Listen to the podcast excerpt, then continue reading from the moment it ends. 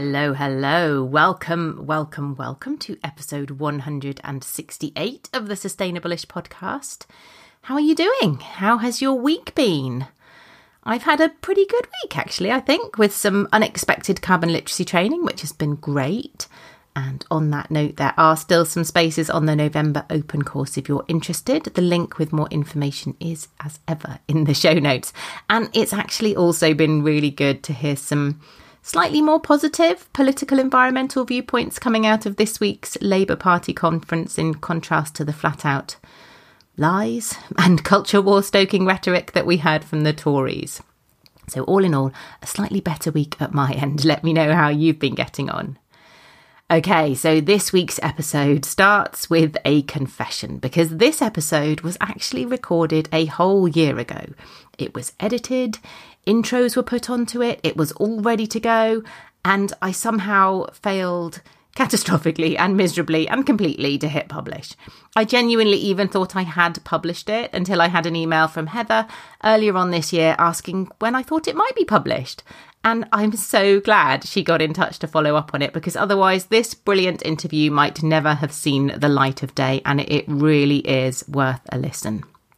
Gavin Fernie-Jones and Heather Davis are both Brits living in France in Courchevel, which is a very popular skiing resort, and they came together to create Re-action, a social enterprise working towards a greener outdoor industry. Now, I don't know about you, but I've never really stopped to think about it before, but now I have.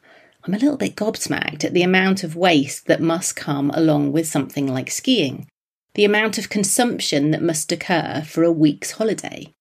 And it's not just skiing. We live in a consumer society, so any time we take up a new hobby, our natural response is to go out and to buy all the gear.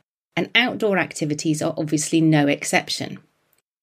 So Re-action is a social enterprise that works with its member organisations to help them to save resources, reduce waste and cut those all-important carbon emissions by sharing with them best practice on rescuing and repair and reviving products, um, and then how they can redistribute those products that they've rescued and repaired through resale and rental and donation, and really importantly, how they can engage local communities with this model as well.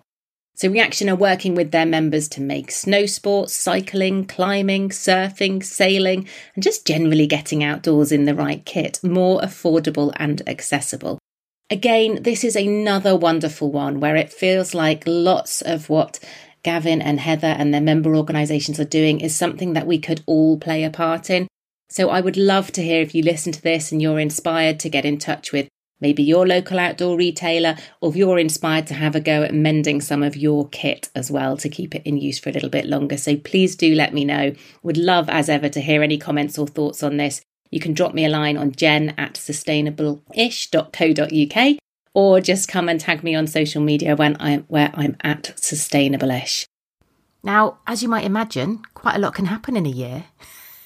So Gavin very kindly hopped on to Zoom yesterday, actually, with a little update on Re-action and what they've been up to since we last spoke, and I've tagged that onto the end. So enjoy this chat, and I will catch you on the other side for the good news section. Enjoy. Hello, guys. Welcome to the podcast. There's two of you in one room, which has really thrown me completely, talking to two people. How are you doing? Yeah, very well, thank you. I'm doing great, thanks, Jen. Brilliant. Can you start off um, by introducing yourselves? Maybe take it in turns. Tell us who you are and what you do. Oh, well, okay, I'll go first. Uh, so I'm Heather Davis, and uh, by day I work on communicating sustainability. Uh, so I'm, I work in, in marketing and communications, but purely on the sustainability side of things, helping companies communicate their sustainability stories without greenwashing. Yeah, and I my real job is working in a ski shop. So during the winter months, I work up in a ski resort called Courchevel uh, and Meribel. And then in the summer months, I work for two not-for-profits. One is called One Tree at a Time, and the other is Re-action. Amazing. And we're going to speak specifically about um, Re-action today, but it's kind of tied up with One Tree at a Time. Am I right, Gavin? Yeah, correct. It's sort of a way of trying to, ins- to scale the impact of One Tree at a Time. Um, shall I jump into what One Tree at a Time is? Yeah, tell us that, yeah. I'll try and keep this concise, but uh, outside our ski shops up in resort, we decided to run a repair day. Um, so a bit like you'd see, if anyone's seen it before, the Patagonia worn wear days. Yes. Um, so obviously we were over a lot of ski gear and outdoor kit. Um, and we just decided that we'd hold a sort of positive day, positive day in resort and, and run a repair day. Uh, as we ran up to that repair day, we decided to run a couple of sort of bring and buy rails. Um, and the premise was that anything we sold on the day would go towards tree planting. Mm-hmm. Uh, so we run those, and we actually put on another couple of events that season, and we raised nine thousand euros. Wow. Which was really cool. We obviously planted a lot of trees. Um, we use an organisation called Trees for the Future. They are actually cited by the U N as the way we should plant trees, and they create these forest gardens. Because Heather's there for you with your greenwashing around the trees and the offsetting, I bet, yeah. Yeah, so it's all kosher, and it, it basically goes towards um, creating better biodiversity in areas of Africa where the soil is just complete rubbish, and yeah, yeah. helps educate people in terms of what they need to do to be able to grow food successfully. Mm. A big side, like side bonus to that is they actually increased the yield on the land by four hundred percent, the food yield. Wow. So as an organisation, they not only sequester a little bit of carbon, but they teach people how important trees are at revitalising the, the soil. I'm totally going to check them out, and they'll pro- probably invite them on the podcast. So, so yeah, so you did these events. Yeah, yeah, we did these events. Uh, at the same time, we were doing quite a lot to our shop, to our business and resort. So we were working a lot with brands to reduce the amount of plastic that they sent us, the amount of single-use plastic. Um, We've actually been quite successful in removing about ten thousand single-use plastic items from our, our sports store, and that was just through lobbying the brands and saying that we don't need these these plastic bags. So a lot uh, in skiing, a lot of stuff is made of plastic. So obviously ski boots are yes. made from plastic. They are designed to be in the outdoors. Traditionally, they've always come in a box, and then in the box, the boots are wrapped in plastic, which oh, okay.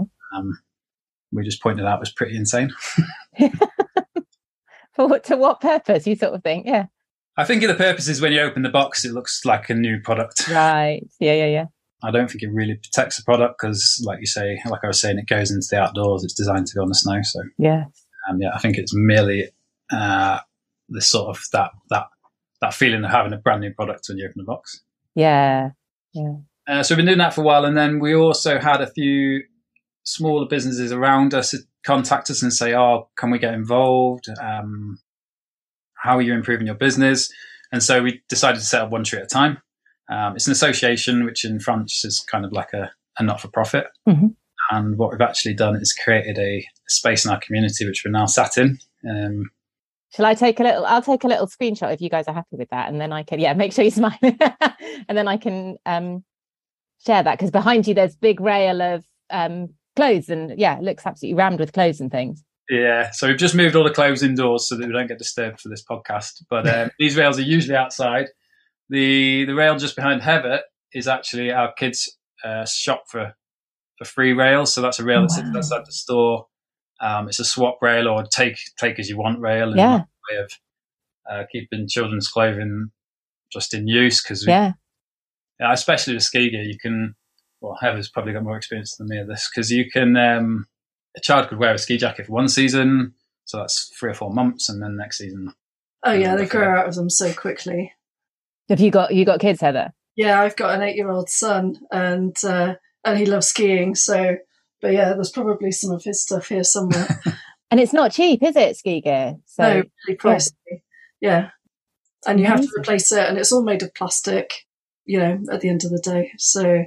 We need to get as much wear out of it as we possibly can. Yeah, definitely. It's it's good because it's it's not cheap, but it's also really well constructed because of the nature of the product. So it has to be out in the mountains. It has to be has to be durable. Mm. And so we found that it's actually really quite easy to regain revenue from outdoor sportswear.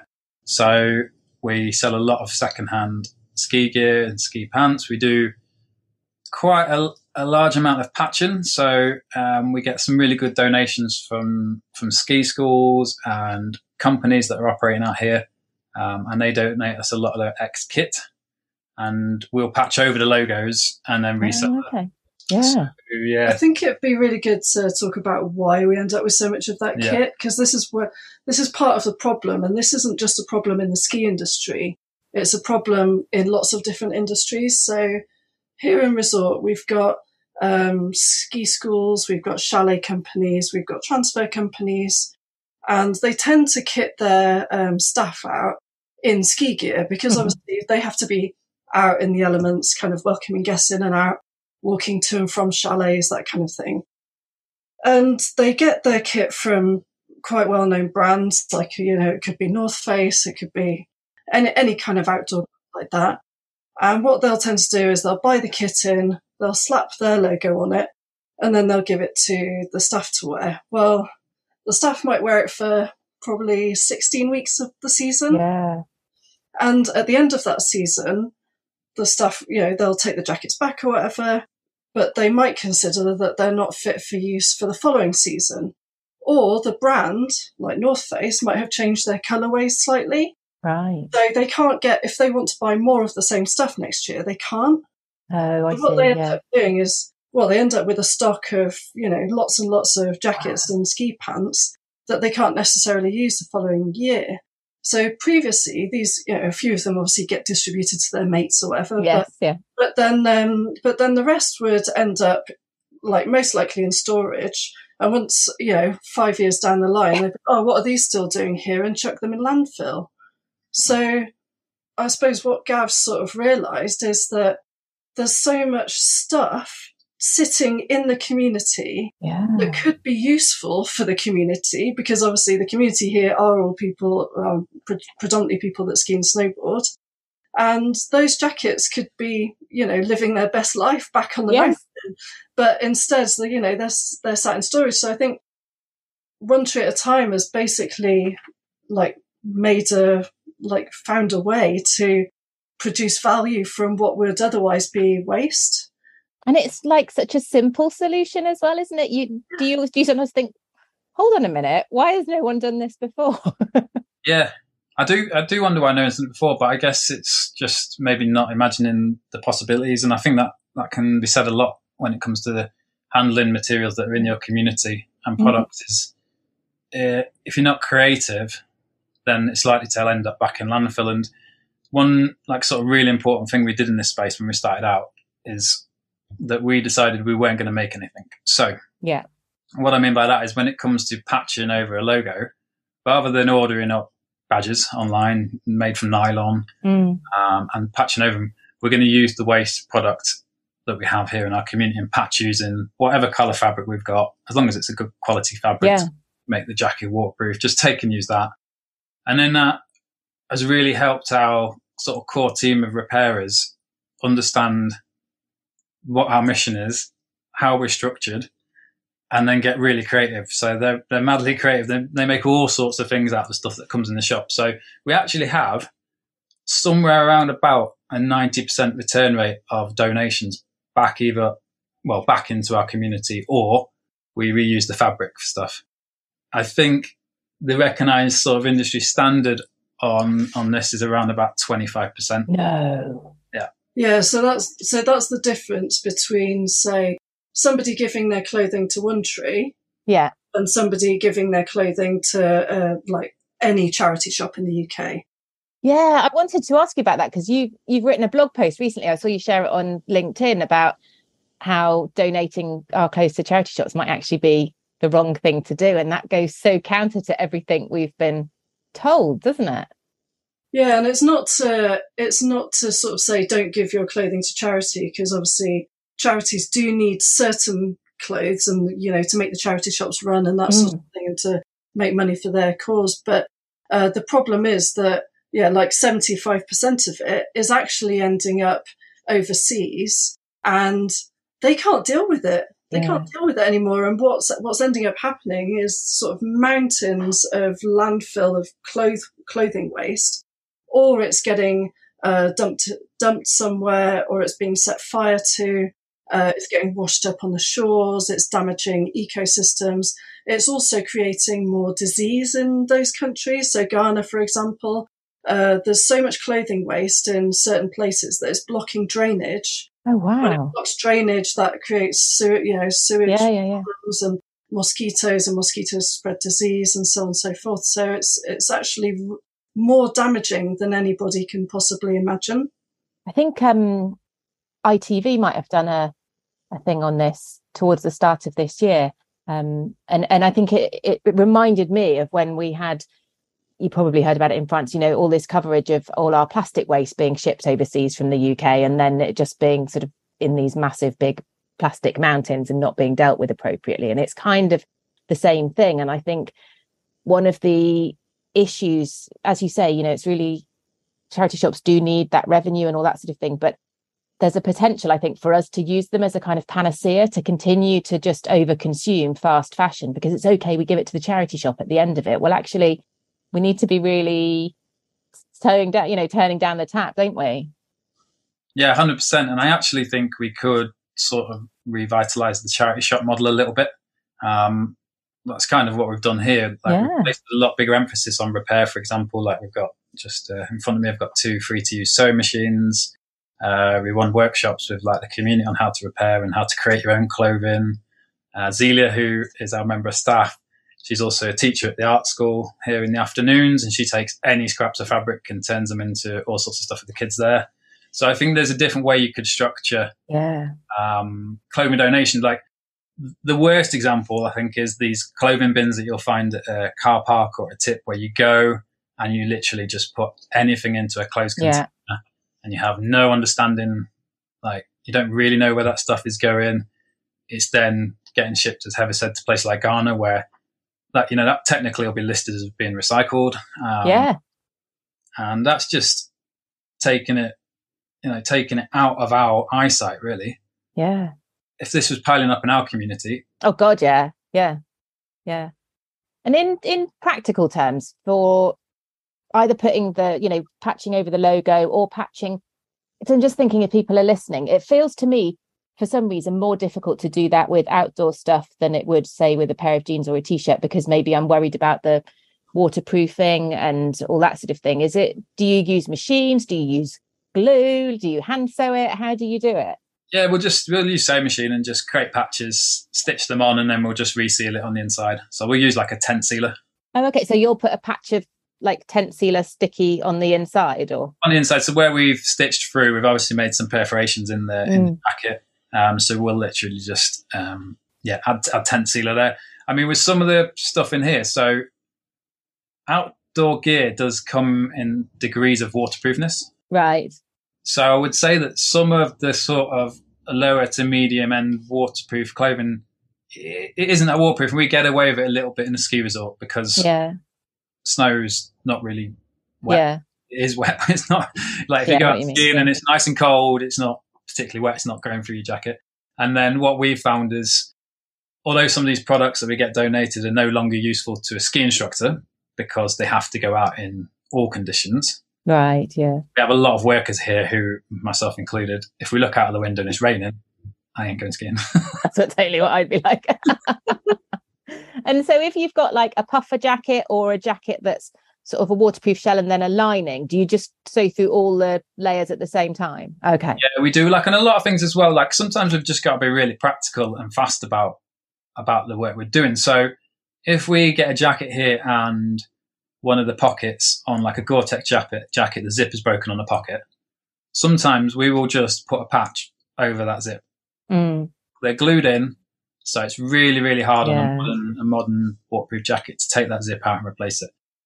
And we'll put a patch over it and we'll stick a One Tree at a Time logo on it. So we just stamp onto our stuff using Amazing. like a handmade stamp here and some fabric ink.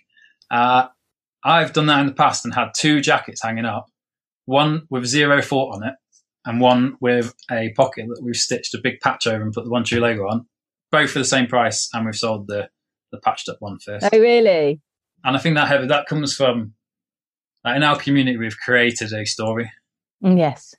Yeah, I think, um, I think, th- yeah, that sort of goes with the point that you made about, about rethinking charity shops in the U K. I think the thing that's made One Tree at a Time so successful here has been the community buy-in. Uh, people wear the One Tree logo with the same pride that somebody else might wear the Patagonia logo, for yes. example. successful. And it's a, it's a, it's a kind of a hyper local brand, if you like, that says to people, I care about where my stuff comes from. Yeah. I care about the mountain environment. I don't want to um, create waste. And, you know, I want to support local initiatives. Yeah. So um, it's been staggering, hasn't it? Like the beanie thing. I, I come back to this story every time, but there was a whole shelf of beanies behind me here uh, that were all different brands, all different colours, and, and they just didn't sell. Right. So these guys um, got made some little patches, you know, like the little tags you'd get on branded beanies. Oh, okay. And they put a One Tree stamp on it. So spent ten minutes, you know, sewing one on each beanie. Um, and then they started flying off the shelves because everyone suddenly wanted a One Tree beanie. It's that idea of, um, or anything with a story behind it, exactly as you said, isn't it? And um, like, I'm not very good at mending, but so when I do mend, I do a very visible mend because I'm not good enough to do an invisible mend. But actually, just that creates a conversation. So I used to have a pair of jeans that were probably more patch than jean. And everywhere, I, you know, if I was sort of at kids' assembly or something, you'd have someone next to you going, oh, I really like your jeans. And what have you, you know, and then you'd have a really lovely, gentle conversation about fast fashion and repair and reuse. And, and, and it's just a really, exactly as you say, almost that sort of badge of honour, isn't it? Which is really powerful. Yeah, definitely. And did you have more pride in those jeans after you'd? Yeah. And also with something like jeans as well, it's a pain in the bum to try and find a pair that actually fit and you like. And, you know, so you might as well try and keep them going for as long as you can, can't you? Jeans are one of the hardest things for us to sell. Oh, really? Yeah. What, with patches on? No, just not like up there. I can't see, but right at the very back there, there's racks and racks and jeans. And I'm going to be honest here and say most of them are ladies' jeans. Um, yeah. You get very many men's, and there'll be a lot, a lot of them in there with tags on. Um, oh, and wow. we, we struggle to sell them though. And I think it's to do with there's so many different sizes and fits that yes. you kind of need to be able to go into a shop yeah. and try the size, try the size down. And it's a quite hard thing to, to resell. Yeah. yeah. You know, that goes sort of talking about fast fashion. That's another place where a lot of the kit that we get comes from is from seasonaires who come out for the season. And then they buy, they shop online. They just buy things online all through the season and then realise that they can't take it all home with them because oh, wow. they've only got the allowance of one suitcase or whatever. And, uh, and so stuff just gets dumped at the end of the season. You know, like brand new things from ASOS and, you know, anywhere that they can order online, basically. Well, I wouldn't have thought about that at all either, yeah. No. When we, well, when we first moved here, like when I first moved here, it's coming on fifteen years ago now, like you didn't have online shopping, and yes, to be honest, you didn't. You didn't really. I don't know if I even had a mobile phone. Well, I certainly didn't have a mobile phone that did anything other than call someone. Yeah. So that first season when you first came here, you were like you couldn't shop online. You, I worked in a chalet company, and because we didn't have mobile phones, as soon as you finished work in the morning, you had to go and find your friends to ski with her for the day because if you missed them by ten minutes, you'd never yeah. find them.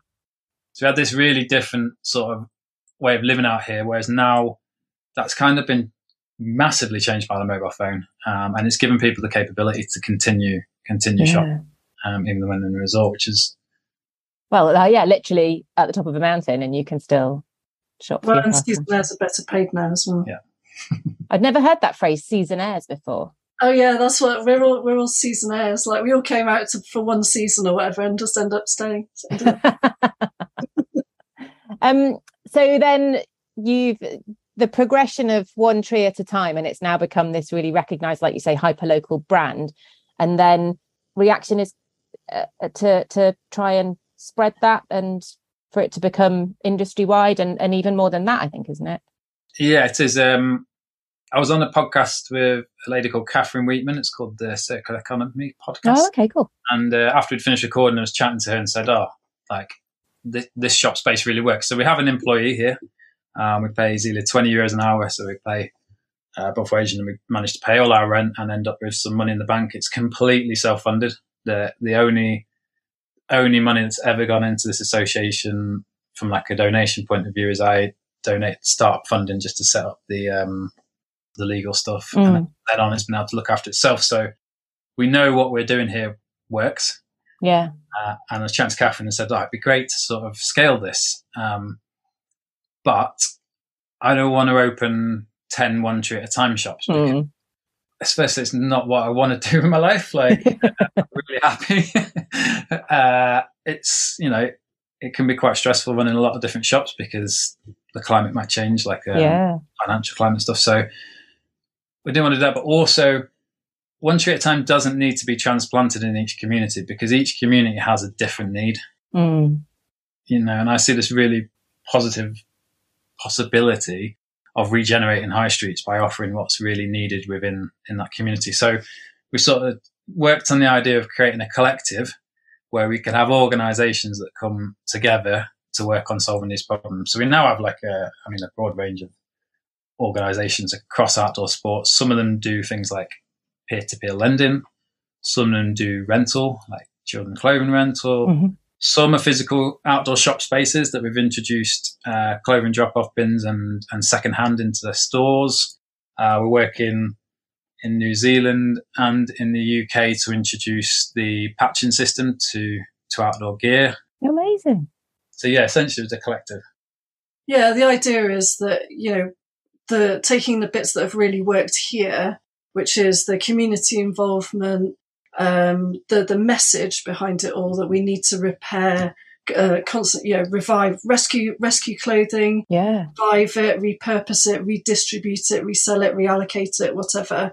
Because the the kit that we've got here has a lot of intrinsic value, and uh, you know, it's just devastating to think that that could be going to landfill, yeah. particularly given all of the resources that have gone into making that item, probably in a coal-fired factory somewhere. Well, and probably um, virgin plastic, you know, for, for fossil fuels and things, isn't it? Yeah. Exactly. Shipping it halfway around the world for it to be worn uh, a few times for it then just to end up in the in landfill. But each community, um, yeah, like Gav says, has different needs. So it could be like a climbing community. Like, what do they do with Uh, caving stuff mm. uh, with ropes, because they can't use ropes forever, but they can be used for other things. Yeah.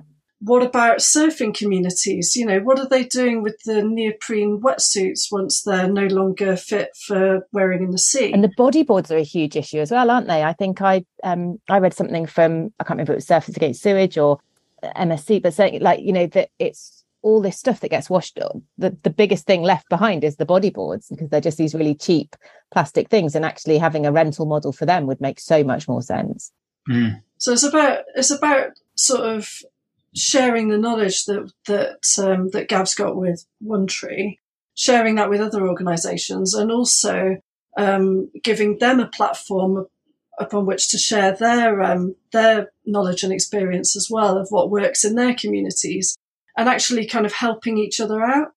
Um, so we have like a monthly call with uh, between the collective where we all jump on Zoom for an hour at lunchtime. And, and yeah, we have a sort of a loose agenda, but basically, yeah, talking about uh, how to work a repair day, how to implement this type of solution, or, oh, does anyone have a contact for this? Mm. Um, and so on and so forth, supporting each other across the social networks as well. Yeah.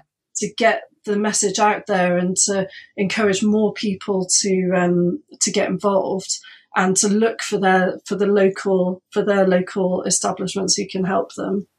Um, we run campaigns, so our latest campaign is called ten thousand Repairs. Yes, I saw that. I really wanted to ask you about that. How's it going? Yeah, it's fab. It's really captured people's imaginations, which is awesome. So the idea is to repair ten thousand items before the end of the year, is that right? Yeah, exactly. So we're encouraging people and hopefully giving them the tools, the confidence, the inspiration to actually pick up a needle and thread, pick up something that's in their wardrobe that they're not wearing because it's got a hole here or a rip there or a button's popped off or whatever, and getting them to repair it and then log it on our um, on our online form.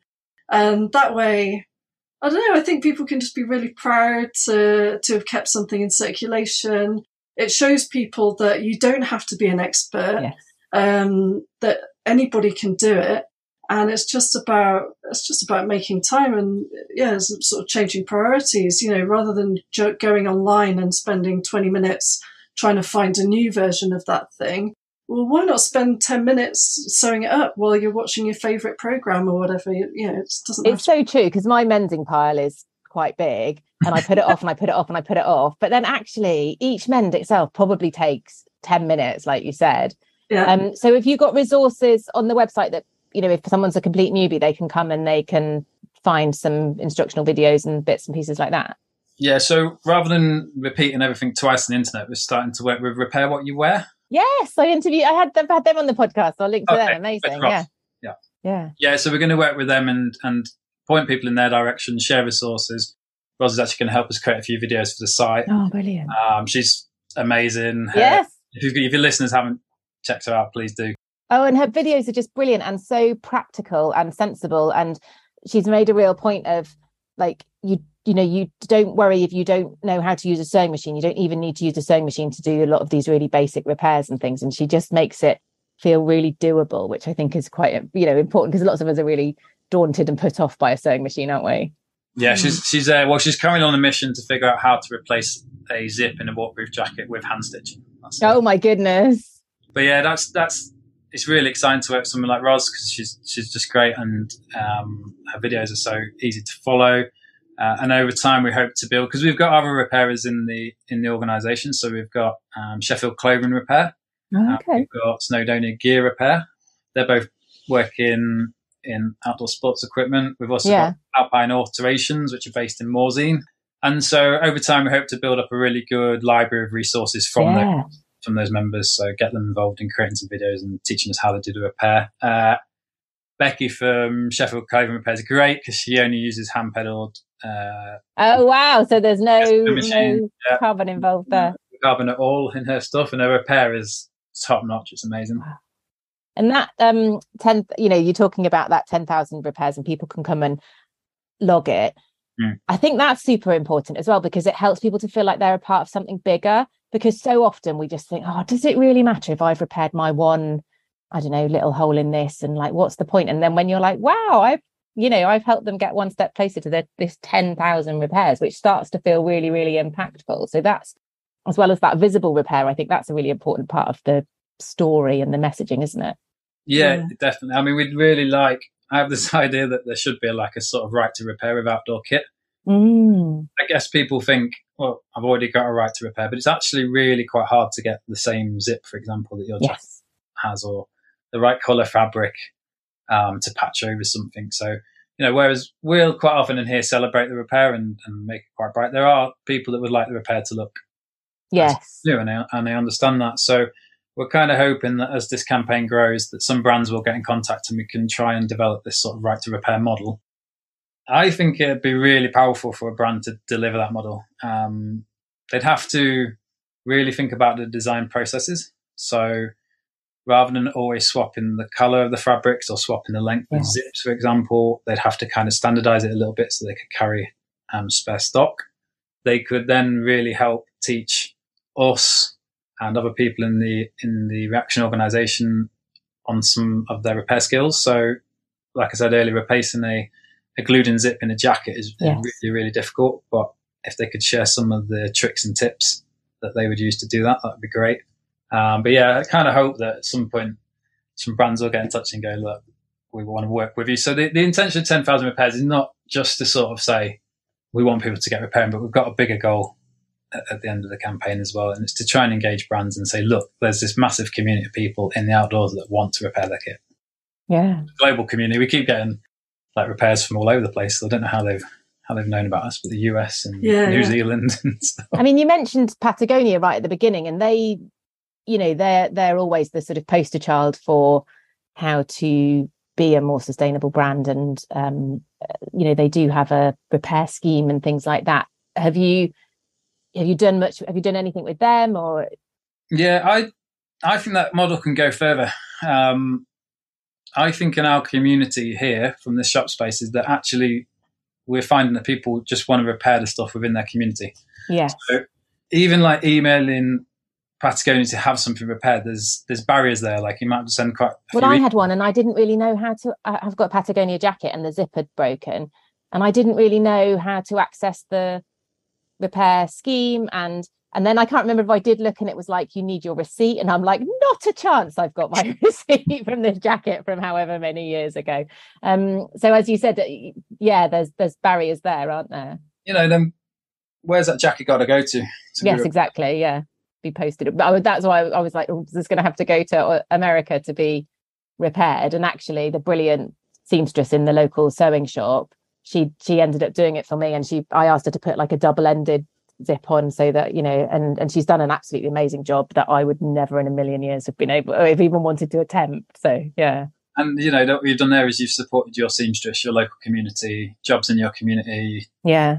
You know, and that, that to me seems a lot more important than sending stuff further afield. And we're finding that um, certainly here that people would rather use someone in their community to do the repair. Yes. Or like sometimes when they come in here, we show them how to do the repair. We get them to sit down and we, and we go through it, and they learn something in that process. This this idea of reaching out to a brand and selling some, sending something away and it coming back new, just for me doesn't doesn't I don't know. There's a better service out there, I think. I mean, it's I guess it's good for the like that the brands are then taking responsibility for their stuff. And as you said, if they get enough of them, they have to then start thinking about their whole design process and how they can design for circularity and repair and keep some certain things consistent. But um, yeah, I think that community element that you've talked about several times is super important. Yeah, I think there's no there's no added value, is there, if you just send something away and it comes back? Whereas, quite sterile, isn't it? Yeah, the added value here is that you make a connection, and then you know you know who to go to next time if something if you need something else yeah. repairing or whatever. And it has a story rather than just, oh, I sent it back, I sent it off and it came back. It's oh, uh, Gina fixed it for me, or yes. or Marjorie did it, and oh, in fact, she she was saying that she was doing this, that, and the other. So you've got, you know, that that connection in a world where we're becoming almost less connected, yes. despite you know, or or our lives are going more online, maybe. Yeah, yeah, yeah. Actually, forging those connect those interpersonal connections is absolutely mm. brilliant, and a real value add to yeah to to what what's being offered in each community, I think. So you've um, started with the skiing industry. What other industries have you been able to get on board with Re-action? Uh, running industry is a big one, obviously. Yeah, trainers. Huge. Yeah, trainers, plus um, finishing T-shirts. Oh, finishing T-shirts, yeah. yeah. And, and um, medals, like... Yeah. yeah. Like my kids just did, I mean, this isn't like running in air quotes, but that, you know, they did some... I think it was like a charity one K, like Race for Life thing. And they've all got these tacky plastic medals. And I'm like, I don't want it. Like, I yeah, don't... so we've just uh, started working with an organisation called Earth Runs, um, oh, okay. based in the U K. And they do uh, virtual races and plant trees on your behalf. Mm. Uh, Tash, who's there, is also making medals from recycled paper and seeds. Oh, wow. Oh, wow. And then you can plant, you plant your medal afterwards. Yeah. Isn't that amazing? To remind you of your run. That's so yeah. lush. Yeah. Got, we're working on... see if we can pull off, but actually what I'd like to see if we could do with those medals is at the moment there's um, a paper front to it that tells you about the event. Um, what I'd like to do is see if we can replace that with waste fabric so that you could take off the take off the fabric and use that. As that um, yes. So you can see where that goes. Yeah. That's in testing stage. And then uh, climbing industry. Yeah. So uh, Outsides, which is a shop in the Peak District. Uh, that's a shop that only used to sell uh, brand new items. Mm. Uh, now they work with Becky from Sheffield Clover Repair. So we put the two of them together. Yeah. Um, so she provides a repair service to customers for the shop. And they've also got a second-hand rail in their shop now. And uh, and that's doing really well, isn't it? Yeah, I mean, that's amazing. That's like my favourite part so far because, you know, like it's easy maybe for us to start a space like One Tree at a Time. Um, from from afresh, so mm-hmm. yes, you know, start this. We can scale it, but you somewhere like Outside that is a functioning business that's been going for thirty-ish odd-ish years. Mm. It's very difficult to change that overnight. Like it's very hard for them to stop stop selling just. And also, products. Like I wonder if it's feels really scary to think. Well, actually, I make my revenue from selling all this new stuff and from repeat business maybe and things, and now I'm potentially you know reducing that revenue. But I guess it's the idea that you're. De- de- you know developing other revenue streams and you get that whole community forming around your shop. Yeah, I mean we've been it's been really important for like for Re-action to try and help them create the backstory um to selling secondhand because being a, a not-for-profit here it's it's quite easily to, easy to get donations because you donate yes. to a not-for-profit. Like it's harder to go and donate to a business that is for-profit. They're going to sell it on and yeah sell it on but we've managed to create the backstory reaction um, at, at Outside using Re-action. Half of the money does go towards um, regeneration projects, like in the Peak district on yeah. the Peak Bogs, and some of the money also goes towards, and some of the clothing actually goes towards an organisation in Sheffield that's uh, working with the homeless, but they are keeping fifty percent of the sales. Yeah. So we can't introduce secondhand into a shop space like that and just displace that revenue. Yes. It, you know, it's not going to be sustainable. It's not going to work. Still got to employ people to run the shops. When you were talking earlier about reimagining U K charity shops, which I, I want to talk to you a bit more about, but, you know, that's kind of where we need to be going with our shops, in that they're not just something that's just churning out continually new stuff. How do we create little localized circular economies, whether that's around specific shops or specific um, industries and, and sort of activities and things? But that feels like that's got to be the way we go. I think it just takes somebody with uh, with the energy and the vision yeah. to do it, because I feel like once Gav started doing this, and he has got a lot of energy and a lot of vision, uh, people people were drawn to it, like like you know, were magnetically drawn to it. They were like, yeah, this makes sense. Like, yes, yeah, you know, I, I suppose maybe it makes more sense here in the fact that we're. We're in an area where people people live here to enjoy the outdoors. Mm-hmm. And, you know, the outdoors, you know, as we know it, is kind of under threat, particularly when we think about the ski season, like how long are we realistically, is it mm. going to be cold enough yeah. for, for us to ski? Yeah, you're really kind of at the front of, you know, climate impact, yeah, exactly. really. But that said, you know, I, I feel like, you know, I know plenty of people who live in London who would love to be able to yeah. shop secondhand in the same way that we can do here at this store. Well, I was just thinking, God, if you could get Cotswold Camping, Blacks, you know, all these big chains on on um, on board with it. I mean, wow. The sort of the idea with scaling that way is that we can work with any outdoor mm. across the globe. So why can't we have one hundred Re-action members by the end of the year, as opposed to, as I was saying earlier, having ten One Tree at a Time shops in our, yes. in our region? You know, the impact is... just isn't as large. And I think it's important, definitely what Heather said there about the, again, the story is really front and centre for us out here. Yes. Like, we're in the outdoors a lot. We're at altitude. So what happens at altitude is that you can really see the seasons come and go quite easily, because mm-hmm. take, for example, when the trees blossom, it very much happens at a single altitude. When one hundred metres above you, they're going to blossom oh, wow. later, yeah. or weeks later and onwards. Yeah. And so... outside my house, for example, I can see the blossom coming sometimes two or three weeks before it, it would have done ten years ago. Um, this year, we've obviously struggled with water being a big, yeah. a big yeah. issue region, and we're in the mountains, so that's a bit of a it's pretty worrying, yeah. a crazy yeah. thing. But I, I would, don't know, and you can probably answer this question better than anyone, Jen. Like, it does feel like there is a social shift happening. Um, as Heather said, it isn't just. happening just because we're in the outdoors. Like, people in all over the U K are starting to to understand the impact of their consumption, for sure. Um, but yeah, do you do you feel there's a shift? Yeah, it's. I'm always a little bit torn, because I'm super aware that I'm in this massive echo chamber, you know, and that all my socials are all people who think like I do and uh, want the same things as I do.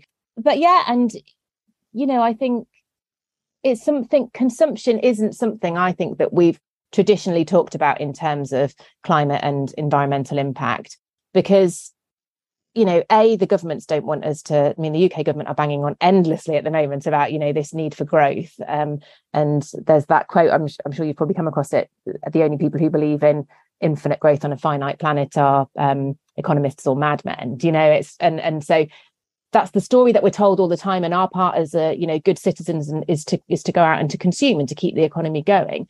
And then also, I guess it's not a very attractive message. And this is where we need some storytelling, Heather, in that, you know, buy less. We've been told for so long that signs of success are being able to buy whatever you want, whenever you want it. And then to actually be having these messages going, oh, just because you can doesn't mean you should. And let's have a think about. And, and I guess that defensiveness, well, who are you to tell me what I can buy and not buy and all these sorts of things. So having really positive stories to try and, you know, and I think there probably is still some, I don't really see it in my communities, but some still some sig- stigma around buying secondhand and those sorts of things. So that storytelling element is super important, I think, to help people to join the dots. I think you're really right with that, the big problem with degrowth, as it were, is that it, it's not a very sexy sell. uh, like, why would I want? Why would I want to have less or do less or whatever? Uh, yeah, it's not very. It's um, very countercultural, isn't it? Like, yeah, exactly. You know, yeah.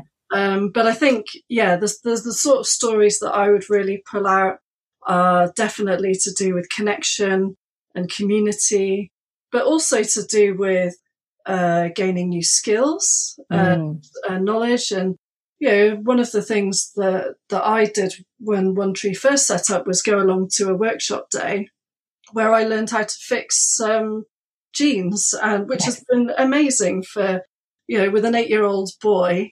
Um, fixing the knees of his child yes. felt like all I did uh, yeah. for the last all I all I've done for the last couple of years. But um, you know, I've I've fixed my own clothes as well. I've fixed other things, and and I do wear those things with pride, and I do make them last longer as a result. Mm. So I'm almost like I almost like can't give them up now. It's kind of yes. almost a challenge. I've challenged myself, like how long can I can I eke these jeans out for? And it's I don't know. It's kind of It is fun. It is ah. like whimsical. It's I don't know. It's it's more interesting than shopping yeah. online. Yes, yeah. And that whole visible mending thing. I mean, like if anybody wants to have a look at the visible mending hashtag on Instagram, it's like huge, isn't it? But ten years ago, we did a year buying nothing new, and and I, you know, wasn't really into sustainability. Didn't really. It wasn't really great at sewing. But as you said, patches on knees of boys' jeans. I've got two boys. They were like three and one. So. That was what I just found myself, you know, it was one of the first repairs I did, but then genuinely was panicked that I would send them into preschool and they would have us on some sort of social services list. Yeah. And, you know, and, and I, I think that's, I mean, certainly for, for myself, that's lessened. I can give a monkeys now, and I will really happily point out patches and chat to people and things about it. But I think there is still a little bit of that maybe in people's heads that like, oh God, if we're, if we're going around or sending our children out in patched clothes, people are going to think that we can't afford X, Y, and Z. And for some people, that will be a, a bit of a barrier, perhaps. I think the story that we need to get across that, that is really important is that actually owning less stuff can be a lot more enjoyable. Yeah. Um, I, I, you know, I've made an active like decision to buy and own a lot less stuff, and it just means I have to deal with a lot less stuff, and it hasn't affected what I like doing in the outdoors. So mm. I particularly like running in the in the summer. I've been running now in the same pair of shorts for ten years. Like why why have I got any need to to change them? And I, I like running. I don't know if I want to see those shorts again. We've had a few repairs. But like I like running because of its simplicity. I like running. Yes. I can put a pair of shorts on. I can I generally run in whatever t-shirt I put on. I you know I don't have like a, a running kit as such. Um and I like the simplicity of that, and I like just being able to go and do something and and get out there. And there's also stories around like getting to meet people in the community. So since I've done this, I have like a completely different group of friends and a much bigger social group of friends, much more French friends. And it's just, it's completely changed, changed the way I live. And as Heather said, if I'd just been shopping online, yes. um, rather than coming into this space and working with different people in this community, I just wouldn't have created any of that. And I think it's a really good sell. Yeah, it's a really good thing to do. We just we just need to tell the story properly. Like yeah, it's it's, en- it's not, enriching, isn't it? T- tent shares are brilliant. Um, I don't know if you've heard of tent shares. Yes, share. I wanted to. I, I well, I, a I want to get them on the podcast, but b I yeah, wanted to for you to briefly mention them. Part of Re-action, and this is a peer-to-peer tent sharing app um, or website, and you basically just list your tent on there and you rent it out to people, uh, and they can come. Take your tent. They can, you can even pitch it for them for an agreed price. Again, with all of that, you are introduced to people. You're meeting people. You're doing like you're actually having a conversation with someone else, as opposed to just going and buying what has now become a disposable disposable tent, item. Yeah, like a disposable item cheaply from a shop and just using it once or twice. You now can go and go and talk to someone. Find like become part of a, a camping community. Mm. You know, those discussions might talk about the best place to camp locally. Yes. And it just feels like a lot more, it's just a lot better story. It just feels like a lot, to me, a much nicer model. It's connections with other people. It's connections yeah. with our stuff. It's connections with the impact that our decisions make. It's so much more powerful. Yeah. It's about, again, it just comes down to the storytelling. I think maybe Heather, you just need to tell stories. Yeah. I think I think another thing, and sort of an objection that people might have, is that they don't have time for this yes. kind of thing. Yeah. But actually, when you boil it down, like, does it yeah. take that much time? I'm not sure it does, because I feel like f- with repairing, for example, you can do it while you're yeah. doing something else, while you're chatting to your mum on the phone, or while yes. you're whatever. It's in a box set, yeah. Yeah, exactly. Yeah. Or you could, um, and then when it comes to like perhaps renting something rather than buying something, I would almost argue that you'd save time, because, you know, you go onto the rental site, you find a thing you need that is less involved. So you just, you know. Yes. Yeah. Um, I think the repair side of stuff, like I found that if I take an evening to do some repair, especially if I do it by hand, um, I find it really relaxing. It is really mindful, isn't it? That repetitive. Really, really mindful. Uh, it gives you loads of headspace. It's a bit like going for a run. I like going for a run because yeah. just go for a run and you're out of it again. And I find that part of repair really nice, because our like daily lives now are just, you know, they're full of social media, T V, mm. uh, all these different inputs. And it's actually quite nice just to sit there and be creative and, and do something with your hands. And I actually, like, my mum's a really good um, seamstress, and she taught, well, we used to do loads of stuff when we were younger, lots of like cross stitching and things. And I haven't done that for years, and then I've started sewing again by hand, and I've picked it all up straight away, and it's been really easy to remember. And it's just, I found it quite quite approachable and quite an easy thing to start up and do. Feels like it should be compulsory for all of our kids to come out with, yeah. you know, G C S Es, but also being able to sew a button back on, yeah. you know, do a patch, do a, these are like hugely important life skills, haven't they? And neither of you have actually mentioned the massive smug feeling you get when you can actually yeah. fix something.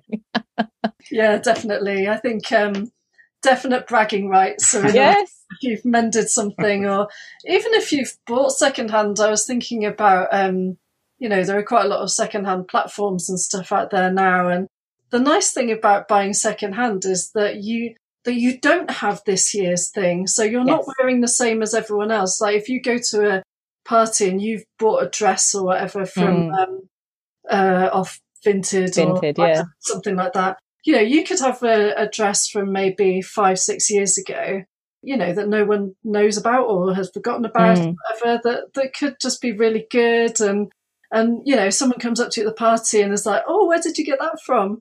And you're like, oh, it's second hand, you know. I yes yeah. And you know that they'll never be able to buy the same thing. So, you know, I think you touched on something that's, when we talk about sort of revitalising secondhand, that is really, really important. It's the way stuff is displayed. So yes, like in France, actually, secondhand isn't isn't huge, is it? No, it's, it's, is it not? Vintage, you get vintage stores, but not proper secondhand yeah. shops. So what, you don't really have like charity shops in the same way that we do no, in the U K. No, nothing. So what happens to all that stuff? I think, exactly. Yeah. It goes in a, and it goes in a bin, and they get shipped abroad. But I think traditionally, mm. the French, my experience of the French is that they would buy something of a better quality and make right. it longer. So we take skiing, skiing for example. If you're on the ski slopes and you see someone skiing in a, a, an old school one piece ski suit from the nineteen eighties with straight skis, which is like a different type of ski, it's right? Ski, they will be French. Yes. And if you see someone skiing in this year's jacket, yeah. um, they'll probably be English. To be honest. Uh, yeah. So there is, there is, I think there is a cultural difference, and that's an interesting yeah. thing just probably to touch on as well. We have quite a few laws coming in in, in France that are going to really change change the playing field a bit. So next year, all clothing is going to have to have a label on it that tells you its climate impact. Wow. Um, they're in conversation at the minute as to exactly how that's going to be measured and exactly what it'll say. I think yeah. we'll probably have to go through a few iterations before it. Yeah. God, really that's huge. But that's quite. That is huge. If you're picking up a new item in a shop and you're seeing the impact that that item has mm. um, on the climate, that, that might lead to yeah. think about the Fra- yeah, France is quite ahead of the curve on stuff like that. They've also um, they're also uh, the leader of the Right to Repair movement as well. Yeah. In terms of, at the moment, I think that it ex- only extends to certain product categories, like certain electricals or household appliances, things like that. But basically, like if your washing machine breaks or something, uh, the manufacturer is obliged to uh, provide you with the replacement the right part. part and the instructions for how to repair it. And there's a repairability score. Yeah. I mean, yeah. There's a repairability score now on those items, so when you're buying them, you can see how repairability is. Oh, what a brilliant idea. Ages ago now, I spoke to Tara Button at Buy Me Once. I don't know if you know her. She's got a website here. And this was one of the things that she really wanted to do, was to give like a cost per use when you're buying something like electrical items, so that, you know, if you can, if you are able to afford the more expensive one, you can see that actually that works out cheaper, and and that idea of kind of repairability and things. That's that's brilliant.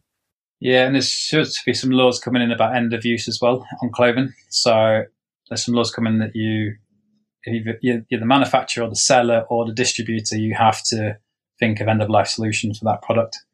Mm. So how these laws will be uh, but put into action, I don't know. How they're make, they're but, making a start, and they. Yeah.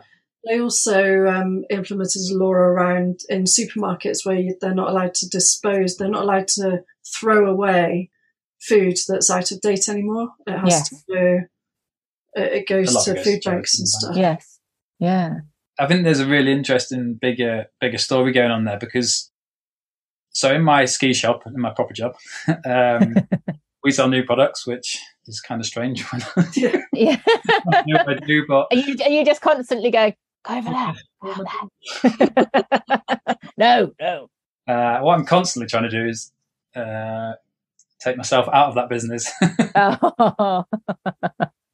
It's a, a process. Heather's been much quicker at that process. I'm very impressed. But what I'm seeing in that, in that business is that the material flow at the top, so the new products, is is... quite complicated at the minute, um, and to the point where we're not getting some of the stock because they don't have some of the metals, they don't have oh, some okay. plastics. Yeah. It's my belief as we get further into climate change that that is only going to get worse. Yeah, yeah. Um, and if you've built an economy that is completely built on selling stuff from abroad for cheap, then you're in a lot of trouble. Yeah. If you're working towards constructing an economy that supports organisations like One Tree, um, it encourages people to use our services. For example, you look at the, the impact of a piece of clothing yeah. and actually, I'm going to repair something or I'm going to use second hand. You're creating a, a much bigger economy based around circular models. Mm.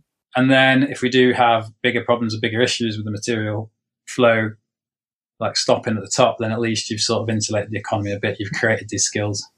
Yeah, because I, I mentioned um, this stat in a podcast I recorded last week that I think it's, um, you probably don't get a sewing bee over there, but like there's this B B C programme called the Great British Sewing Bee. And Patrick Grant, who's one of the judges, he has this um, stat that there's enough clothes already in use to clothe the next something like seven generations of... of Six people. generations, I'd heard, but yeah. Yeah, yeah, I can't... Yeah. Um, and and that, that podcast actually was with um, a brilliant woman called um, Shay Shing, and she's just... she's for the last year been running a sort of circular fashion project in Chippenham in Wiltshire, and it has, exactly as you said, reimagined the charity shop. So they set it up really bright, really airy, really welcoming, really um, focused on getting teenagers in, uh, you know, those kinds of things, had repair workshops, had a really great secondhand rail. It'd all been upcycled, had upcycling workshops. And like, it feels like we should have one of, exactly as you say, one of them on every high shop, that high street. That should be what our charity shops look like. Mm. Yeah, I think coming back to when I was saying earlier, the French didn't, I didn't really finish what I was saying then actually, is that when the French don't have a, a second-hand shop sort of culture here, I, when working in this space, I spent quite a lot of time explaining to the French people that come in here that this is second-hand.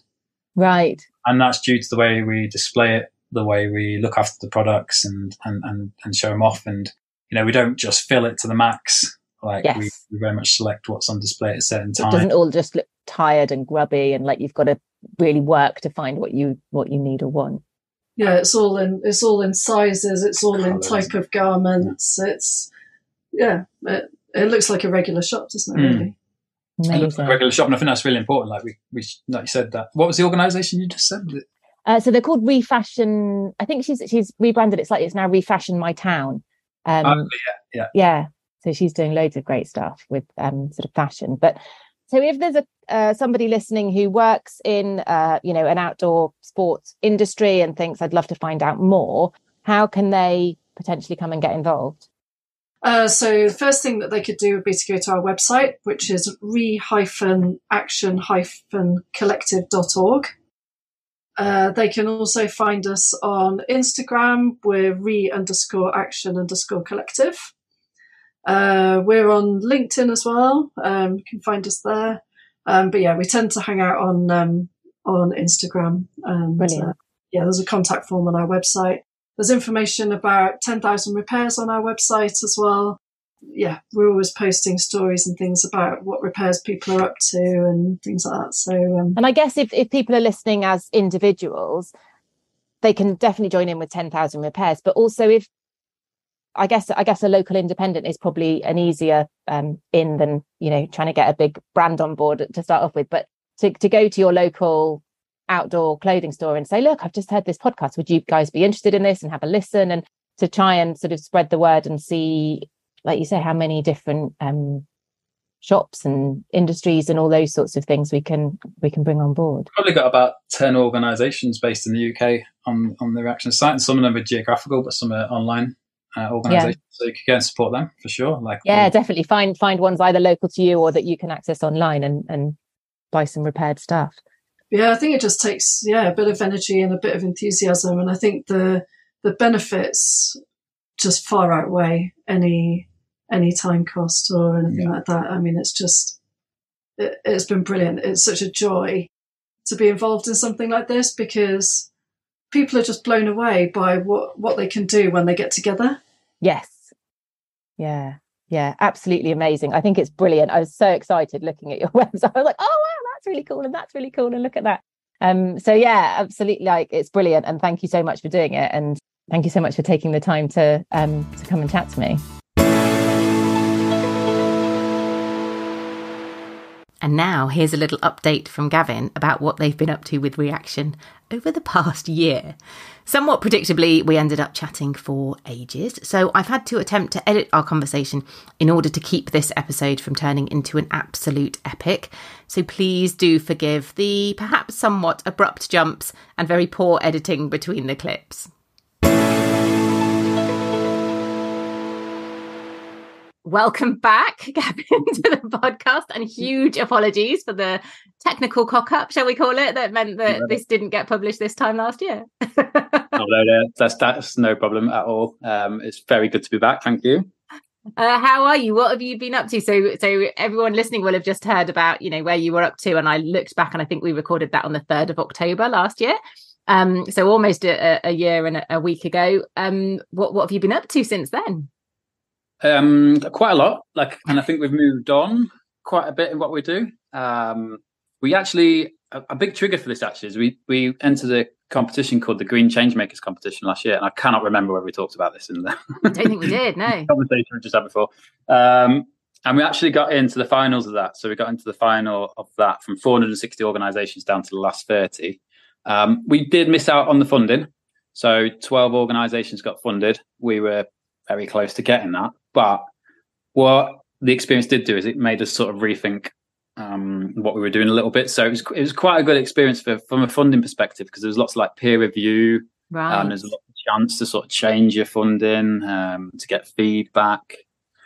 Um, and it's sort of, what it's done is it's fed into a project that we've kind of sort of had in, in mind for a while. And it's a sort of project to see how we can encourage athletes, ambassadors, Um, change makers to really start to think about their role in in climate change and the, the impacts that we're all facing and how they can have a positive role, um, for two reasons. One is we've got, got an amazing collective which has about that's thirty-six organizations now, and we've got one organization for the States, so oh, wow pretty cool. Um, and what we really want to do is champion their work, because there's so much fantastic work going on there, but we have a quite a big barrier, and that's in reaching reaching our audience. Mm. Um, that that's really due to the fact that I think it's due to the fact that we're pushing for a lot of sort of system change stuff. So we're sort of saying like we need to repair our clothes, we need to resell them, we need to introduce the sharing economy, um, and the sort of social media platforms really are set up to yeah. keep the status quo going, right. and to and to take your money from you, and to take your money, which we don't have any. Um, I mean, that's super interesting. You're talking about the the sort of the ambassadors and things. Like we had Rich Holmes on. I don't know if you come across him. He was at uh, Planet League and doing a lot with sort of football clubs and trying to, okay. to get them to sort of do more sustainable things. And and we talked there about the barriers maybe that some of these really high profile um, sports people face in terms of the accusations of hypocrisy they get when they, if they sort of pop their head above the parapet and start talking about lower consumption lifestyles, and they've got, you know, their, all their sports cars and flying everywhere and things. And it strikes me that in the sort of outdoor sports space, maybe it's not quite, you don't have quite that sort of level of celebrity and things, but maybe I'm just because I'm not in that space and I don't know. Do you have the same sort of barriers, do you think, for people? Um, I'd say no. Like I'd say it, it is different. Um, there is celebrities, but definitely some of those that are towards the top of their sport are actually really starting to speak out um, around the subject, start to stand up. And I mean, what, what our plan is, is to, to start off with find twelve athletes or ambassadors that are starting to think about their impact, want want to speak out, want to sort of change their role in sports. Uh, give them carbon literacy training. So Heather, who has just been on the other part of this uh, recording, uh, she delivers carbon literacy training, currently is running a course on marketing, um, but we're building one that's focused more on sports and outdoor sports in particular. Uh, the idea is to give the people this training, but also to give them access to the collective. So, you know, carbon literacy sort of puts the woolies up you and tells yes, you yeah. how bad it is. Um, and what we want people to do is at the end of that, understand what how, how grave the position is and that we really need to act, but actually also provide some solutions that they can go mm. and champion. So, you know, they might go and volunteer at an organisation. They might list their tent on TentShare, for mm, example, mm. Um, and promote that through their networks. They might go and donate some of their excess clothing equipment to Fran at Kit Squad so that Kit Squad can get some of that kit out to people on low income. Um, but yeah, so we want to kind of make it so there's a positive result as well mm. with this training. And then uh, sort of around that, we're, we're kind of writing a, a kind of toolkit, and it's going to talk about all the things you could do now um, that would improve your outdoor sports. Um, like I say, introduce the sharing economy, rental, redistribution, regenerative stuff that's going on at Re-action. So yeah, it's it's designed, I think, well, it is designed to try and help those people make that transition. One, they're going to be in a group of twelve, so they've got other peers that they can talk to about the mm.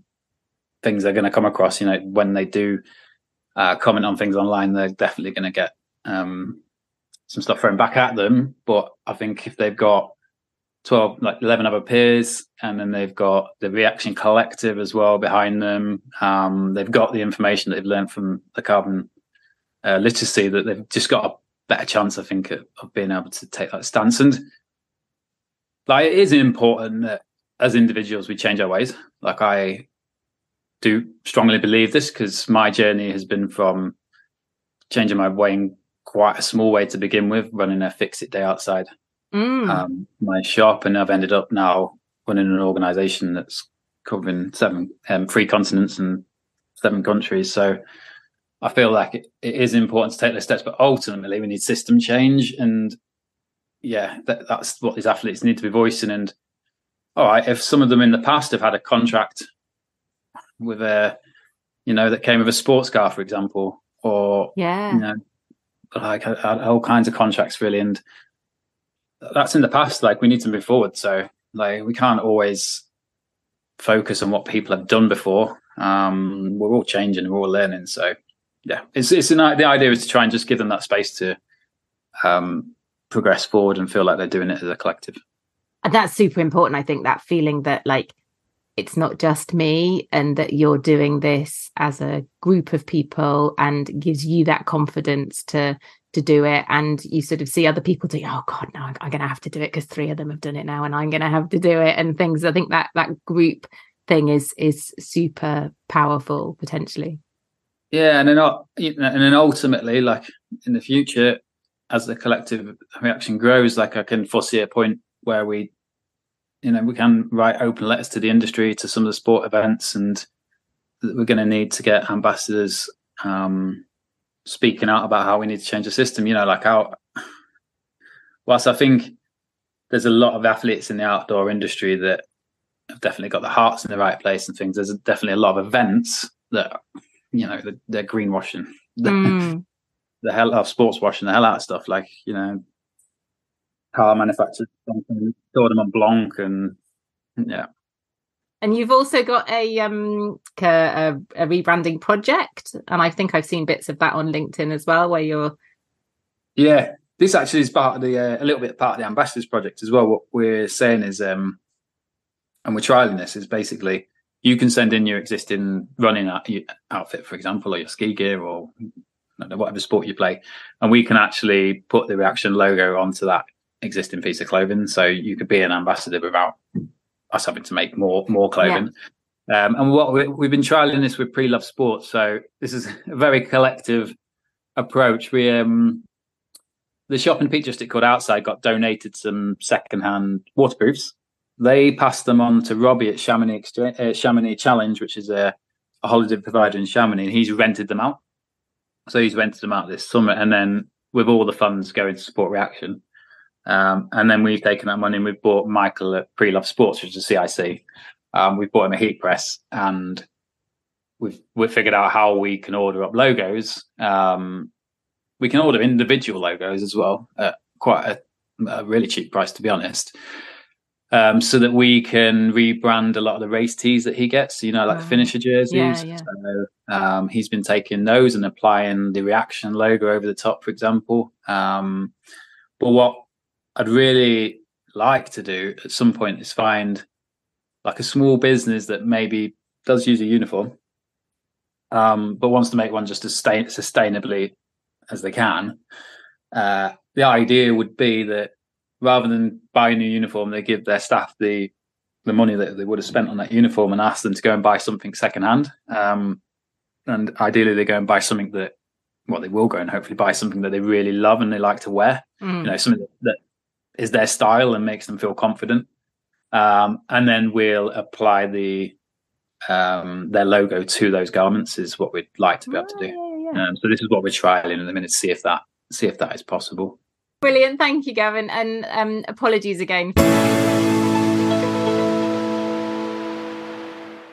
Oh my goodness. I am so glad Heather followed up on this and made me aware of my complete and utter failure to publish this, and that it's now out there in the world, because I loved listening back to it and got excited all over again at all the brilliant stuff that Gavin and Heather are doing with Re-action, and hearing about their approach to encouraging people to think more widely about the impact of the sports that they love doing and some of the actually really quite simple steps we can take to reduce that.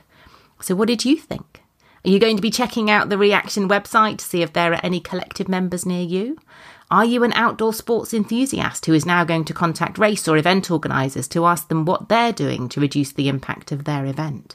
Let me know. You can email me as ever on jen at sustainableish dot co dot uk, or you can find me at sustainableish on pretty much, well, I say all of the social media channels, all of the social media channels that people my age are on. Instagram, Facebook, LinkedIn, little bit on Twitter or X, certainly not uh, venturing into TikTok. I feel far too old. Anyway, that's where you can find me. Come and let me know what you're going to take away from this episode, what you're going to go away and do a little bit differently. And now here's this week's pick of the good news. Yay! First up, and this follows on nicely, I thought, from one of the good news pieces from last week around the um, celebration of people in sport uh, doing good things with the Green Sports Awards. And this is from an article in The Guardian reporting that Sport England, which invests more than three hundred million pounds of public money every year, intends to ask sports to do far more to fight the climate crisis as a condition of receiving funding. And I have to share this quote from Chris Boardman, who is the funding body's chair and an ex-elite cycling athlete. He says, "Without veering into hyperbole, it's so that we don't all die. It's just a massive topic for everybody. It's the biggest topic that we all face." I mean, you can't say it any clearer than that, can you? Um, so I will link to the Guardian article for anybody who wants to go and read more in the show notes. But I thought that was a nice follow-on piece of news uh, to share. Okay, piece of news number two. This one is from the Positive News website, and the headline is "Ocean Superheroes Given a New Home." Thousands of oysters are settling into their new home this week, an artificial reef the size of a football pitch off the coast of northeast England. And this is important because over-harvesting, disease and pollution have meant that the European native oyster, I think that's what it is, the European native oyster has declined by over ninety-five percent in U K waters since the eighteen hundreds. And it's hoped that the release of ten thousand molluscs will form the foundation of a new marine ecosystem, and oysters are super important because apparently they can filter hundreds of litres of water a day, and the waters around Britain need all the help they can get at the moment with being made just a little bit cleaner. And finally, much closer to home, Fran in the Sustainableish Clubhouse shared a sustainable fundraiser that's being tried by her daughter's school, which is a pre-loved Christmas decorations pop-up, with the idea being that if you've got Christmas decorations at home that you're a little bit bored of, or you're wanting to reinvigorate, or you've got excess, somehow ended up with excessive Christmas decorations, then you can donate them to the pre-loved Christmas decorations pop-up stall at the school winter fair, um, and that will not only help to keep those decorations out of landfill, will help somebody else to get some new to them decorations, but also raise some much needed funds for the school.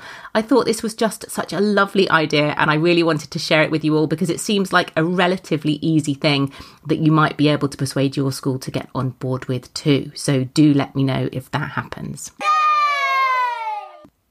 Okay, that's it from me.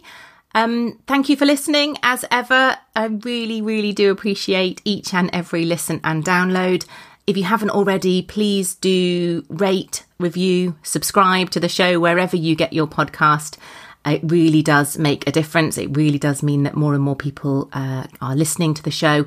Um, and I have actually, I will confess, I have been looking at how well or otherwise the show is rating, uh, certainly on iTunes. And it would be amazing if we can start to see the show start to move up those ratings. So any support you can give would be massively appreciated. Thank you again for listening, and I will catch you next time.